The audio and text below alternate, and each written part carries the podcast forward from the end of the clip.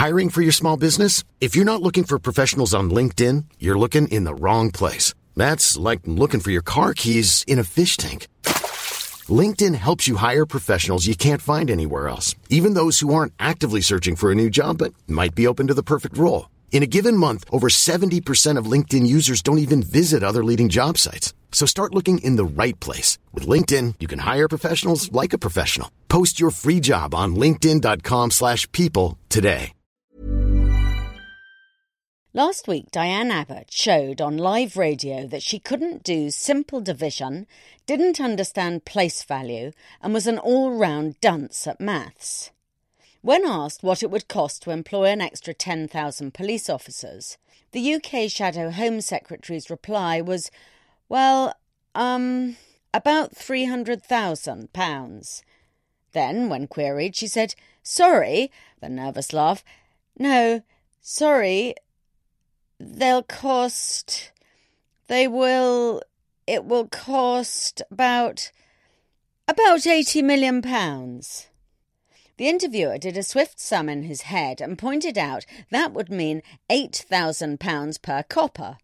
Thoroughly humiliated, Ms. Abbott started to spew out random numbers with such desperation that by the end she was babbling incoherently about an additional 250,000 police officers on the streets.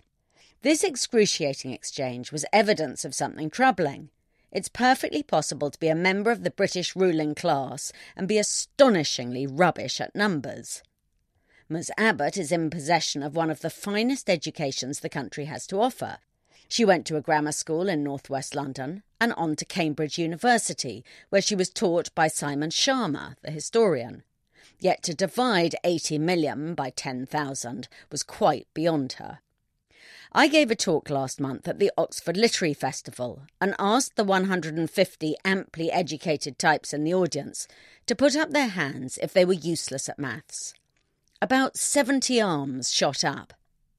The only thing more depressing than how many of them considered themselves innumerate was that none saw anything wrong with it. Instead, the looks on the faces of these mathematical dunces were of amused self-indulgence, as if being bad at maths was a lovable quirk, like having a weakness for salt and vinegar crisps. "You're a national disgrace," I told them, whereupon they tittered complacently, confident I was joking. Had they been scientists, and if I had asked them if they were hopeless at reading and writing, I doubt a single hand would have gone up. No one thinks it's lovable to be illiterate. Yet the British intelligentsia, most of whom have not done a sum since they were 16, consider their failing entirely cute. It's not cute. It's stupid, shameful, and, if you have any position of responsibility at all, dangerous. I suspect uselessness at maths among the powerful is far more common than we fondly believe. 3 years ago, Paul Flowers, then chairman of Cooperative Bank, outdid Ms. Abbott when he said the bank had £3 billion worth of assets, when the real number was £47 billion. His innumeracy had gone unheeded for 62 years and might have done so forever had he not screwed things up so royally that he was hauled in front of Parliament for questioning.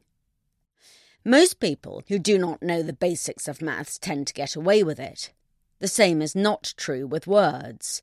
Employers take a dim view of anyone who makes spelling mistakes on a CV, yet they routinely hire people who can hardly count, as they never put the latter skill to the test. Almost 20 years ago, Gordon Brown, then Chancellor of the Exchequer, allowed himself to be questioned by a load of kids on television. One of them asked him a great question. "What is 13 squared?" Quick as a flash, Mr. Brown, to the great relief of his advisers, said, 169. Back then, I wrote a column recommending that all companies routinely ask candidates this most excellent question, and so was delighted when a couple of months ago I met an HR chief of a big company who has been asking them just that ever since. The results? He said almost no one knows the answer straight off, but those who quietly work out 13 times 13 in their heads tend to get the job. Those who panic and bluster and do an Abbott tend not to. I've done some jobs that have involved a nodding acquaintance with numbers, in banking, on the Lex column at the FT, and as a non-executive director. Yet never has the selection process involved a test of whether I'm any better with figures than the shadow Home Secretary. It's only now that I've been applying for jobs as a trainee teacher in maths and economics that I've been sat down and tested. It was a bit frightening and a bit sobering, but it's a start.